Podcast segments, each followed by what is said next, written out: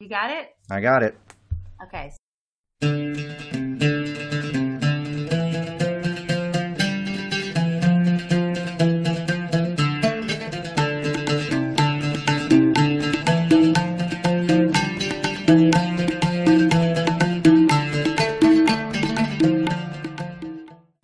Welcome to Shabbatify.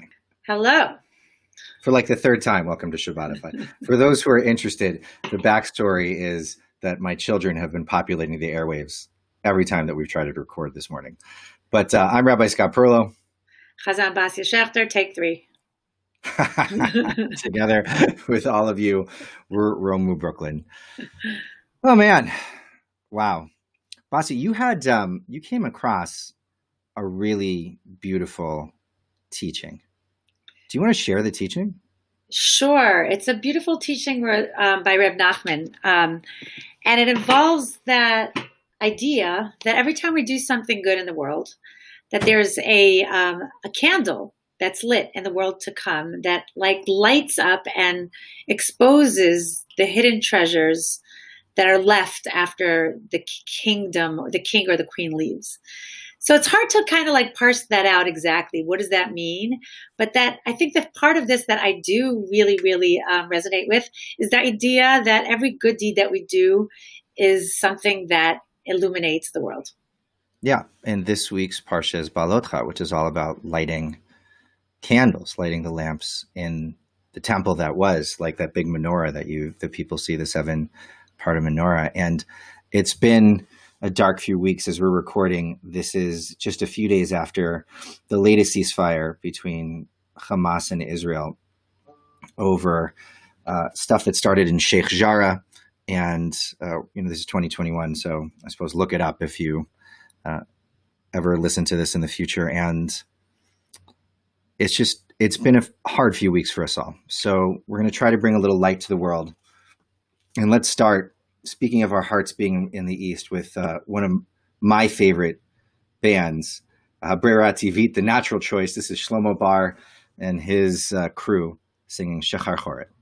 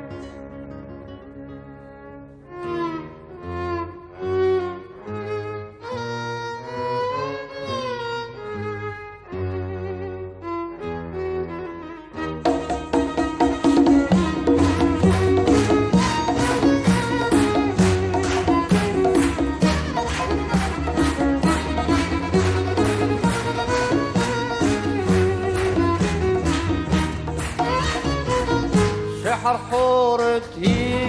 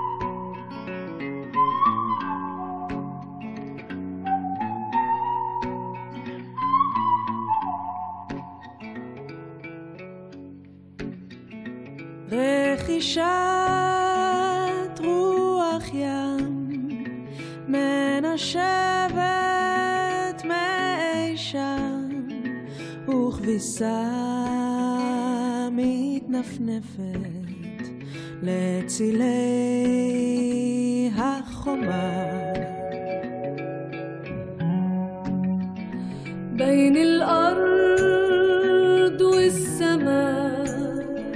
ناس كتير بعيشوا سوا ما تخافوا تحلموا. بالسلام.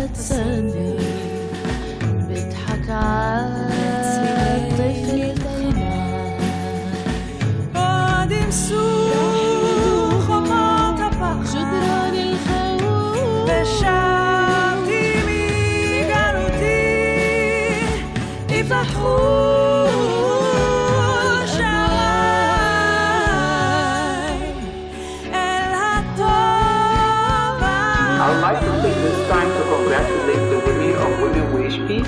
I want to thank you for standing up for peace alongside your Palestinian sisters. I want to thank you and to let you know that in the world that we live in, peace is possible only when women, women of integrity and faith, stand up for the future of their children. Congratulations. It is my hope that you will continue to battle for peace in a constructive way. And I look forward to the day that I will come and join you. Thank you for the children of Israel. Thank you for the children of Palestine. Thank you. Peace. Shalom.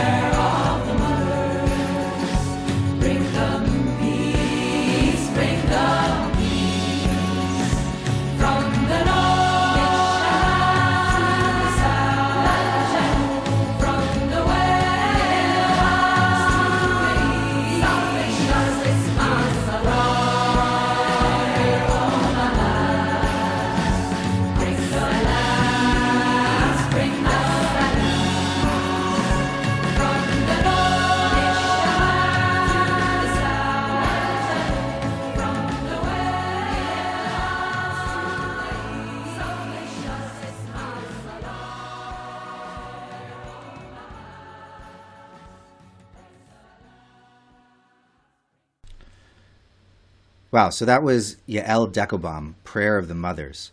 Uh, this song actually has some provenance and history to it. Basa, you brought this one. Do you, do you want to talk about it a little bit?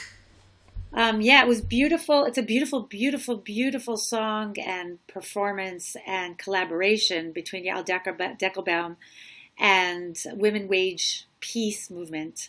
And it was born out of uh, the conflict that was escalating during 2014 between um, Israel and the Palestinians.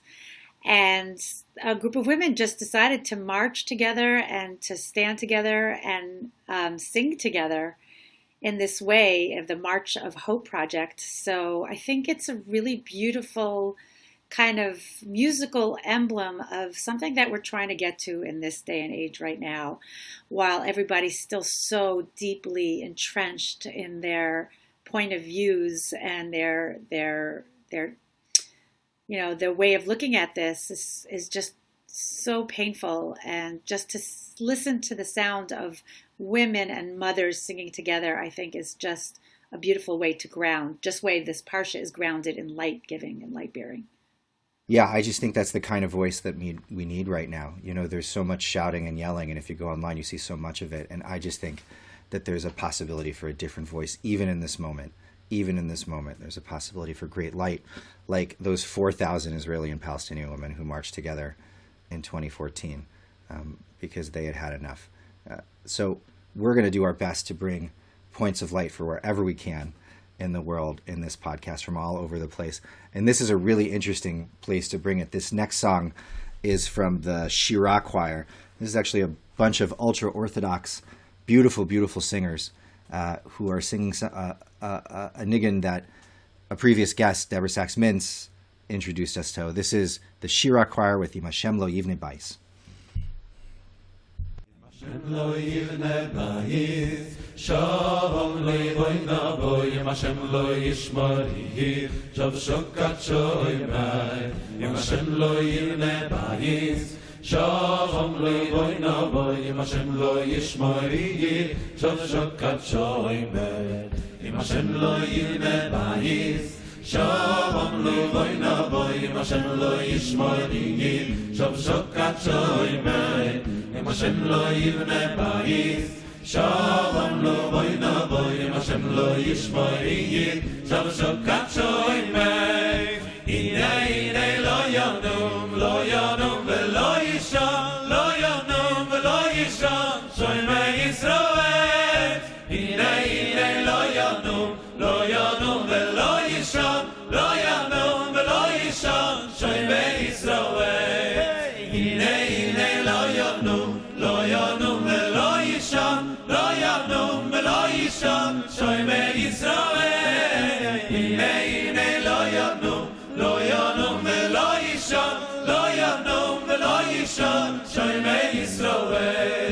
Hashem lo yivne bayis Shalom lo boy no boy im Hashem lo yishmoy liyir Shav shokat shoy me im Hashem lo yivne bayis Shalom lo boy no boy im Hashem lo yishmoy liyir Shav shokat shoy me im Hashem lo yivne bayis Shalom lo boy no boy im Hashem lo yishmoy liyir Shav shokat shoy me im Hashem lo yivne bayis Shalom lo vay lo vay vashem lo yishmari Shav shav in me Ine ine lo yanum lo yanum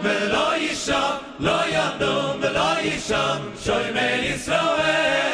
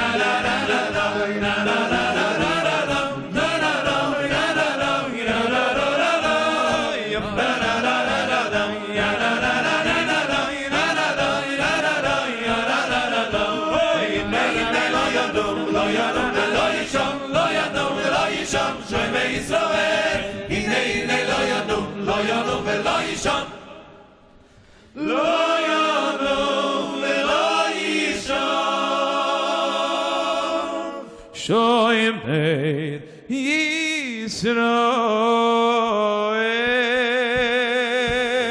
אלוהים בבית, שום lo בין אבוים, השם לא ישמורי, שום שוקת שוימק, אם השם לא יבנה בית. Shalom lo vay na vay Hashem lo yishmori Jom shokat shoy me Hey ine ine lo yanum lo yanum ve lo yisham lo yanum ve lo yisham shoy me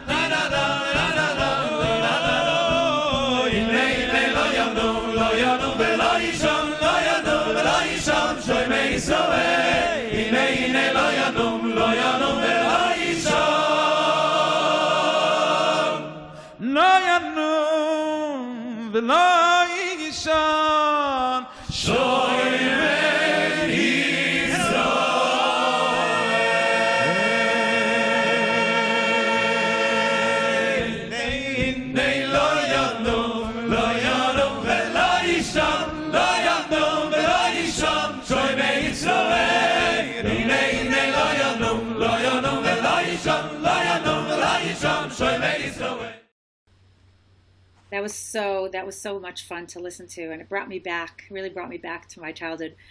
Um, There's really something about that particular recording.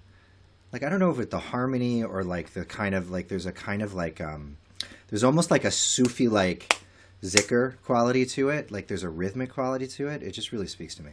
it's like a pattern. It's like a pattern of devotion. And it's interesting because there's a pattern also that's uh, being handed down in this actually blueprint of the menorah, which is the pattern of the divine light bearer, light bearingness into this like physical manifestation, all crafted out of one piece of gold that flowers into these wicks that bear light. And um, there's a Torah, another Torah by Reb Nachman. I'm really a Reb Nachman. Uh, It's It's Reb Nachman's week on Shabbatify. He's he's getting the credit he finally deserves. Absolutely. the words El Mul Pnei HaMenorah, that there's a, like, in the Pnei, the face of the menorah, he translates as that there are seven ways, like, not only seven, like, um, uh, candles, but there are seven places through which light enters and light is given on our faces. because he says panay mul panay on the like the the menorah is across from like the face. Like the face. That's how we exactly. translate that first. Right. Yes, exactly, like the face. And that our faces are light bearers too. And that these orifices, our ears, our eyes, our two eyes, our two nostrils, and our mouth, are ways in which we either bring out light or receive light. Hmm. And so if we look at if we if we're able to look at each other's faces, if we're able to see that that incredible power of light in each other's faces, that also is a way of grounding in something that's much bigger and much brighter and much more powerful than all the ways that light gets sucked out of us. Hmm. Beautiful.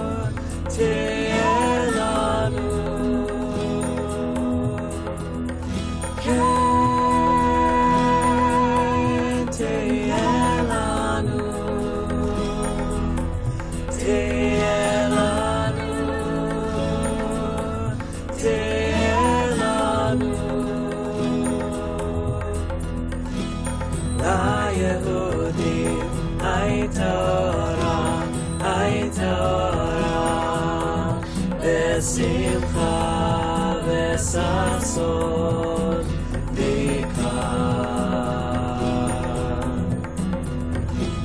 Layehudim aitora, aitora Besimcha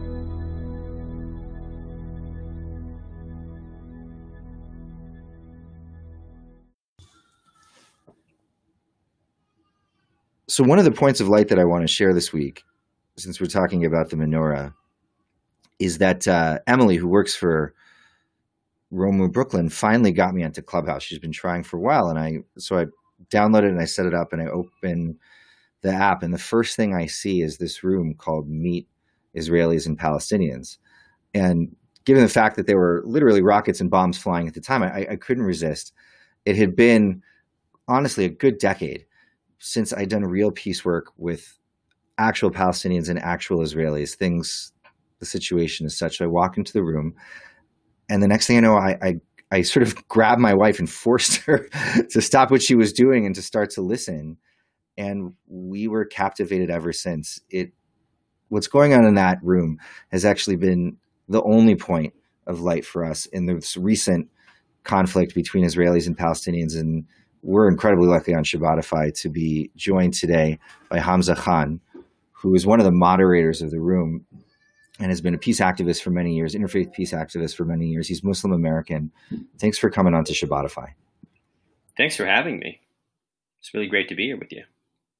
At that point in time, it was 72 hours straight. People all over the world have been asking questions, and Muslims and excuse me, Palestinians and Israelis had been responding hour after hour after hour. Hamza, what's it like to stand as a moderator in a space like this? It's profound. Um, it's probably where we want to begin. And I think as of an hour ago, we hit 200 hours. Uh, so yeah.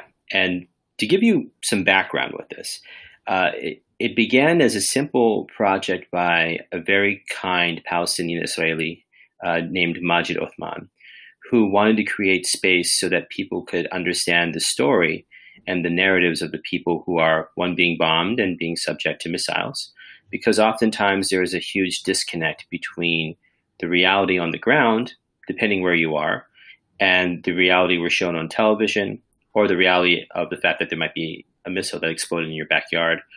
Uh, and so, as Majid pulled this together, he pinged me a few times to join, uh, and I, I put put it off mostly because I was emotionally exhausted. This all began during Ramadan, if you recall, with the with the incident on the 25th of Ramadan, the, the, night of the 25th of Ramadan, when um, the Al Aqsa Mosque, the Kotel in Hebrew, uh, was breached by um, by Israeli police forces who were in search of people who had thrown stones and had harassed uh, the police in one way or another. That had never happened before, and on at least on this scale. And to happen on the 25th of Ramadan, which is considered one of the holiest nights of the year, it was very triggering for many people. Um, and if anyone wants to do, do a Google search, they can see that probably one of the strongest supporters um, uh, in, in, Maryland and in the Muslim community for Israel's right to exist is probably going to be me in a political setting. Mm. So even for me, this was, um, how do we put it, a bridge too far. So I just needed time to be by myself. But Majid insisted that I come in and play a role. And soon it became clear the reason why. Um, because he's a Palestinian Israeli with a very remarkable and beautiful background that he should share very soon, I think, with the world. Um, and because I had spent so much of my life working closely with the Jewish community, I went to more Shabbatons growing up than I did oftentimes uh, to Muslim events, except for Friday prayer. Um, that, you know, we're the only, we were actually the only two guys up there on stage as moderators who had an understanding of the quote unquote the other side, which is a term we're trying to get rid of. We're trying to erase othering here in this space. And that meant that suddenly my work life, my personal life, everything had to be put on hold because the structure of Clubhouse is that once you open these conversation spaces, which we call rooms, if you close it down, if you leave the conversation, if there's no one up there who's designated a moderator within the software, it shuts down. And we had and the algorithm moves on. And when the algorithm moves on, it gets hard to bring back an audience and bring people people in to listen and talk to each other. So we started had to recruit recruit like crazy, left and right, hmm. everyday people to play a role here. We end up having a sex therapist who works with Orthodox women in New York to come in. We had a couple of folks who are Palestinian um, American, people living in Al Quds or Yerushalayim, who wanted to come and help. We have right wingers who have joined, um, you know, Likudniks and Shas supporters who have joined as moderators, and their opinions have changed. We have people who believe in a single one state solution, who are Palestinian and have joined, and they're a- acting as moderators. But no one aside from me and my dear friend Rabbi Alana Suskin have any background in mediation in this original team of like eight or nine people. And suddenly we're thrust into the largest exercise in history of citizen diplomacy with us realizing this is actually having an impact, um, a massive impact. And so that's where the story really begins when you realize that this is just a motley crew of everyday people who have everyday lives, mostly in Israel, Palestine, and the United States, who suddenly feel that it's their duty to fulfill, the, as we say in the Quran, um, the, the, the Quranic mandate of, O humankind, verily we made you from one soul into nations and tribes so that you might come to know one another. Because that's what's been missing for the past 73 years. If you are an Israeli or a Palestinian, oftentimes the only communication you will have is going through a touch point, uh, through a checkpoint, being in a souk for a few minutes, maybe running into each other um, in a market and like you know getting coffee or something like that. Sometimes working together, but never on an equal platform, and that leads to this huge challenge about how do we how do we have justice or how do we have a conversation with one another when we don't know each other the only way we can deal with that is is to put people in a room and these very tired very passionate everyday americans palestinians and israelis arabs jews christians um, all the above.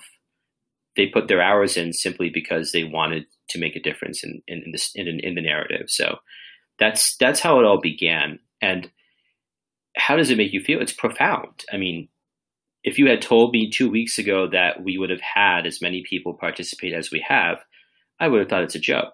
This is actually making a real life impact, and it's humbling for all of us, and it's profound. And we're also exhausted. I want to get that out there. I can only imagine. Look, I know people who would call me a traitor just for going into a room like that. And I can only imagine it's true for Palestinians, for other Israelis, for people all over the ethnic and religious spectrum, except that I heard one guy said, uh, I think he was Egyptian, said that he had been waiting four hours, had been on the room for four hours just to ask a question. What do you think it is that's driving people all over the world, and especially against some of the stated social pressures that a lot of us are feeling right now, just to go to this room where they can listen? He's lucky. We've had people who've direct messaged us, um, moderators on stage, um, to tell us that I'm I've been waiting for five days to get up there. Is there a way that you can bring me up soon? And for folks who haven't had a real conversation, um, or for whom s- social ties um, are often hard to establish with everyday people, if they're Israeli or Palestinian, um, there's a there's a desire to understand what the heck is going on here, and how do we how do we address it? And there, I think there's also a desire by many people to move on from this never-ending cycle of violence that we've seen grip the Middle East since before I was born. So it's it's a, it, it's the desire by people to understand the world around them, and the desire by people to fix the world around them, to engage literally in tikkun olam, as I believe you say in Hebrew. Yeah, I hear what you're saying. On the other hand, you know, you go to the Atlantic or actually just Twitter, and it's filled with lots of suggestions put in no uncertain terms about exactly how the world can be fixed. But this was different. And it was just people, it seems like, sharing either their stories or what they thought or what was it about this, this experience of just actually being able to hear why is why is this different than Sure. than the different media and the different ways that it's being expressed previously when we're dealing with social media we've been dealing with disembodied vo- voices and faces that are typing behind a screen. And there's some level of anonymity that comes with using your twitter handle or your facebook. You have obviously video uh, video technology like youtube right? That where, where you can sort of position yourself and use it as a platform where you are broadcasting outwards to people. In this case, we've we're not engaged in external communications where you're just projecting outwards. You have the opportunity to have a real conversation with the person.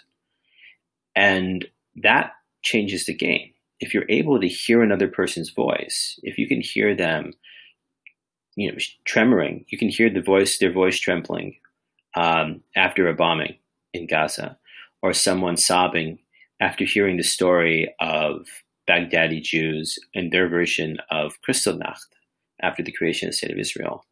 It really makes it real. There's a reason God gave them, gave us the ability to speak and the ability to hear and listen. And we have that opportunity to actually hear and listen for the first time in real in real time with everyday people on a on a scale that's just not done been done before. That that I think is the major difference here. It's a lot of realness, though, and I've heard you sitting up there dealing with some of that realness hour after hour. Sometimes having to limit people from speaking, gently usher them off, or close down certain avenues of conversation. Make sure that other voices are heard that need to be heard. Have there been moments where you actually I just want to know what it's like to be up there in the center of the realness, listening to people hour after hour share the truth of the harshest parts of their stories. It's not easy. Um, I I have the interesting function of being one of the third party neutrals on stage, which is interesting because I'm technically Muslim, and so people try to assign me as a party to the conflict, both on the Palestinian side and also on the Israeli side, that I must have a party uh, somehow attached to this. But I try to remember uh, as much as I can on stage that unless I act as a third party neutral um, to keep the conversation going and to de escalate and help people through sharing their traumas um, and their personal experiences. And there's been a lot of hope too, a lot of up, uplifting stories, not just um, not just stories of, of trauma and suffering and and ex- extreme violence or prejudice. Um, but it's very hard. Um, you are you are hearing. We we've heard a number of stories from people who have lost family directly in this conflict. Um, many people who, with their own eyes, watch their family cease existing in this in this plane in this realm of ours and that is not those are not stories that are easy to, to digest um, one of the stories that probably left me personally um, the most shaken and i had to find a way to comport myself a few times was when a doctor in Gaza had somehow been able to download the app and with the limited um, bandwidth he had uh, for broadband on his on his phone uh, he he joined us and shared after ending a very long shift. I mean, he's an he's a an urgent care doctor out there, I believe, and he had the bombings were still going on, um, and he had just finished the shift, and it was nighttime here, so it must have been the beginning of day there, right? Because I believe Israel and Palestine are seven hours ahead of us, uh, or six hours ahead from here in DC. And he talked about how he had to a doctor has to call pronounce someone dead and um, there wasn't much of several bodies for him to pronounce dead they had been pretty decimated from um, from the bombings on their on their home except for one little girl who survived. And she had to she kept asking where her family was. And the doctor had to um, keep telling her they'll be here soon, they'll be here soon, and keep her calm after she'd been under the rubble for seven hours, I believe. And then he ended after, with with graphic detail after telling us what had happened to the rest of her family. He ended with, "How am I to tell this girl that the rest of her family are in pieces in the morgue?" Um, and then right after that, a very kind gentleman from Brooklyn had jumped on, um, who was Jewish, and he had wanted to offer thoughts, but unfortunately, um, he was a bit tone deaf. I think to the moment he he probably didn't hear the whole story, or something must have happened, and so he he wanted to share his perspective on why um, the current political uh, situation in Israel led to this behavior, this this uh, current war. And um, I had to gently nudge him and say, I, I realize that you have something you want to share with us, but we just heard something very profound in this space. and it's very traumatic. And clearly, the doctor, who we verified was a doctor, by the way, um, the doctor who shared this story um, has come off of a very long shift in, in at his job. He's traumatized, and he's um, he's not likely able to um, comport himself again like that, and he's likely in shock. And given how many people are listening right now, and given how important this is for us to acknowledge and accept, maybe this isn't the right time to share your political take, just maybe.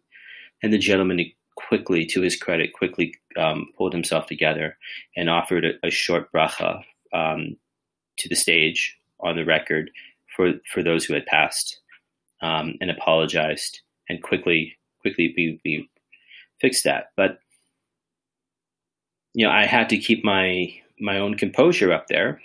The other moderators were, I believe, most of them had muted themselves because they were having emotions that they needed to deal with, um, and so I was the only person who could take that on.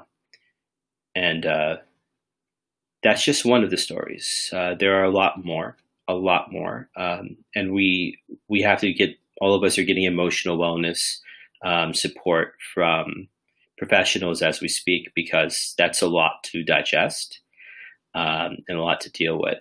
But it's this is the hardest thing I've done in my life, um, and yeah, it's just the hardest thing we've ever done. But and we're doing it as volunteers. I just want to highlight this. None of us, except for Rabbi Alana Suskin and I, um, from our original team, have any professional background in either mediation or facilitating conversations. None of us, and none, except for her and I, none of us have a background in politics or media work, and that means that we are we're dealing with a very sharp learning curve for everyday people who just want to make a difference, who just want to engage in tzedek, in, in social justice, so to speak.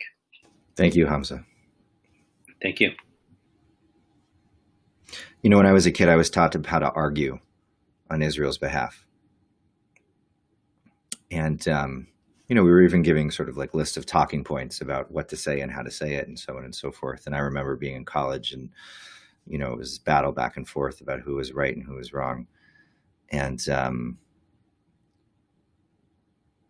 as tough as it is, and as horrific as some of the stories I've heard in the room are that you've clearly had to deal with, I want to tell you that the work that you're doing, that other people are doing there, is giving, I think, is giving people life. Because it's not just our side is right, dressed up in, you know, fancy words as possible. You hear the truth of what people are saying, and ultimately, I believe in the power of the truth. So, I just want to thank you for the truth that gets uncovered. You hear people speaking the truth, and um, ultimately, I think that's the path to healing. Um, for whatever my, you know, this one rabbi's opinion is worth. So thank you for everything you're doing. Thank you for coming on the podcast. And um, we really hope that uh, you'll take a trip up to New York, come visit us at Romemu sometime in the future. Inshallah, B'ezrat Hashem. And um, if I can end on one Yes, thought, Hashem. Please.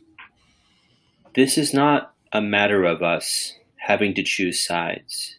This is a matter of us recognizing the innate decency of Yes, both the. Jewish people and the Yes, Palestinian is. people. That's the side that I'm on. Yeah. And as I believe more than one prophet has said over the years in the Jewish tradition, for Israel's sake, I cannot be silent. Um, not asking you to take a political stance to embarrass the Jewish people, anyone, but for Israel's sake, none of us can be silent. For Palestine's sake, none of us can be silent. That's just the ending thought I have for you. Thank, thank you again for having me here. This has been, it's been tremendous. Thank you. Hope comes from the place where the hurt comes. I said, Hope comes from the place where the hurt comes. I said, Hope comes from the place where the hurt comes. I said, Hope comes from the place where the hurt comes. I said, Hope comes from the place where the hurt comes. I said, Hope comes from the place where the hurt comes. I said, hope comes from the place where the hurt comes. I said, hope comes from the place where the hurt comes. The part of you that is not all right, is also the part that loves the light. And the part of you that is suffering is the part that calls in.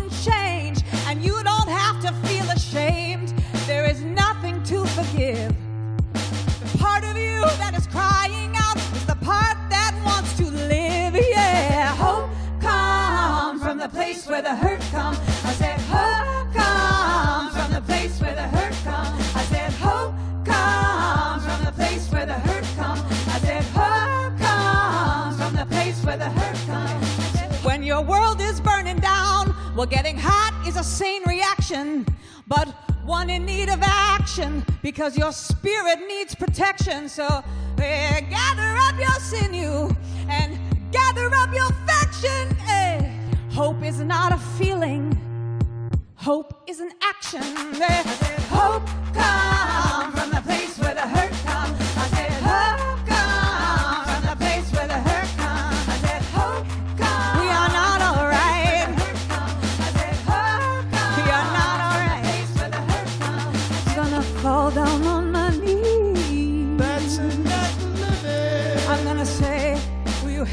please? That's not the living.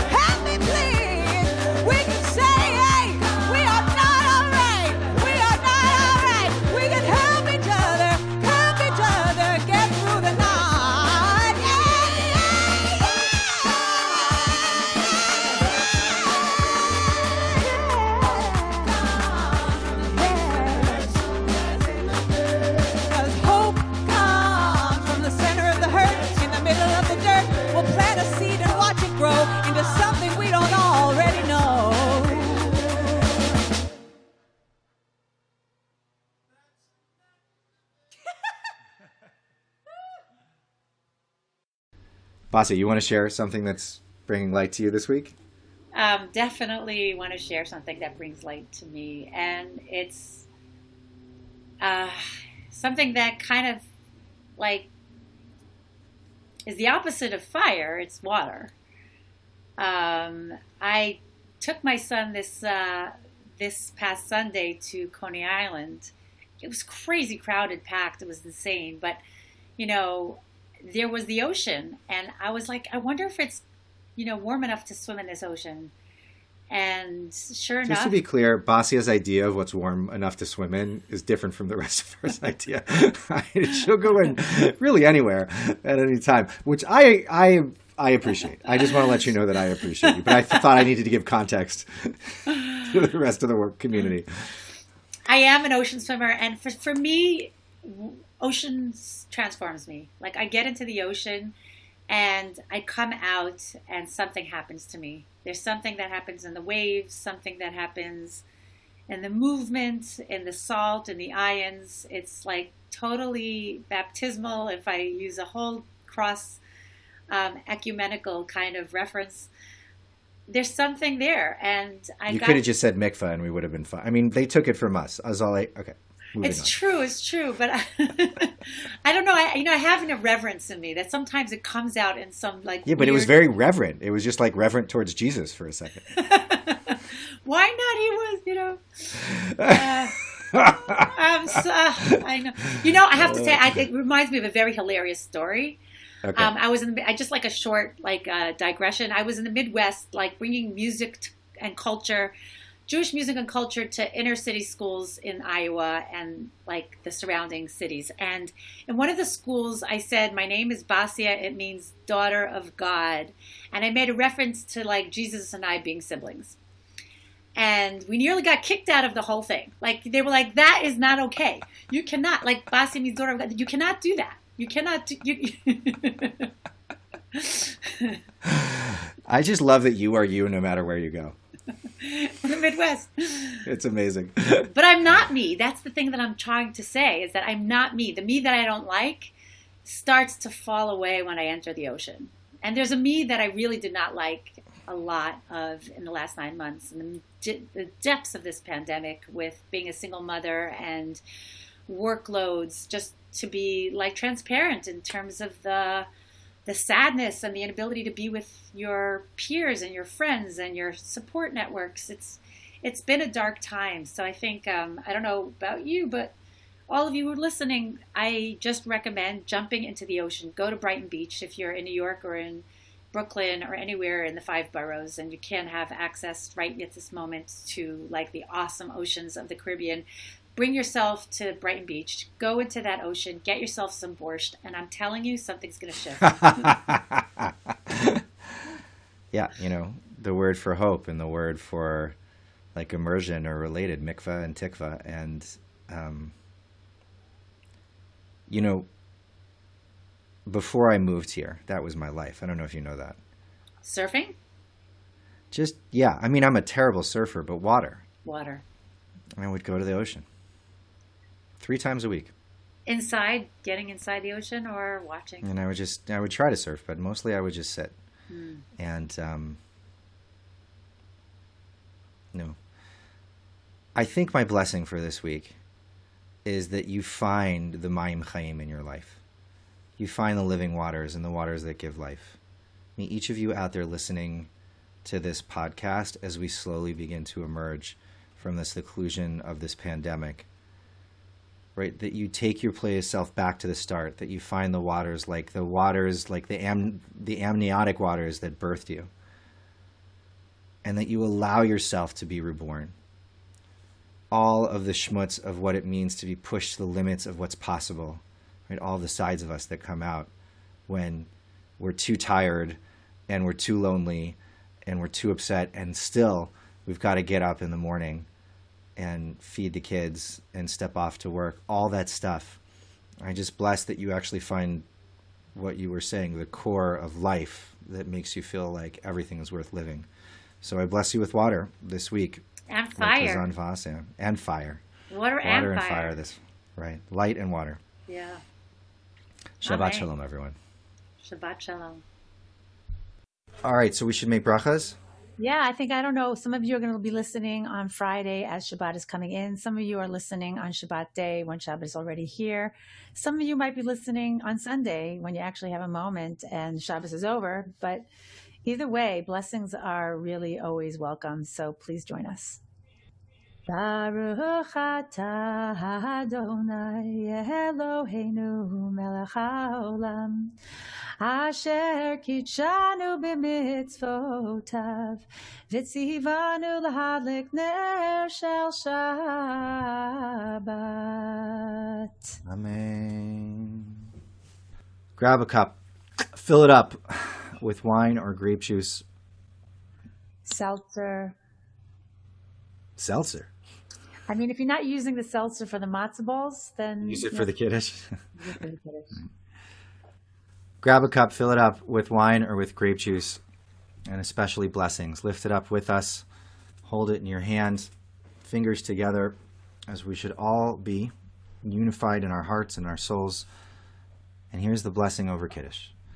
Baruch atah Adonai Eloheinu melech haolam, borei pri hagafen. Amen. Baruch atah Adonai Eloheinu melech haolam, asher kiddishanu b'mitzvotav v'ratzavanu, v'shabbat kodsho be'avav ratzon inchilanu, zikaron lema'aseh v'reishit, ki hu yom techila lemikrae kodesh, zecher letziad mitzrayim, ki vanu v'acharta, ואותנו קידשת מכל העמים, ושבת קודשך באהבה וברצון הנחלתנו.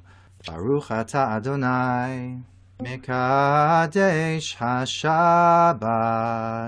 Amen.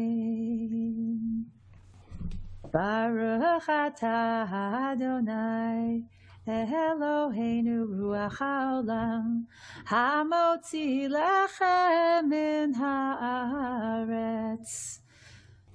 Good Shabbos, good Shabbos, good Shabbos, good Shabbos, good Shabbos. Good Shabbos, good Shabbos, good Shabbos, good Shabbos. Good Shabbos, good Shabbos, good Shabbos, good Shabbos.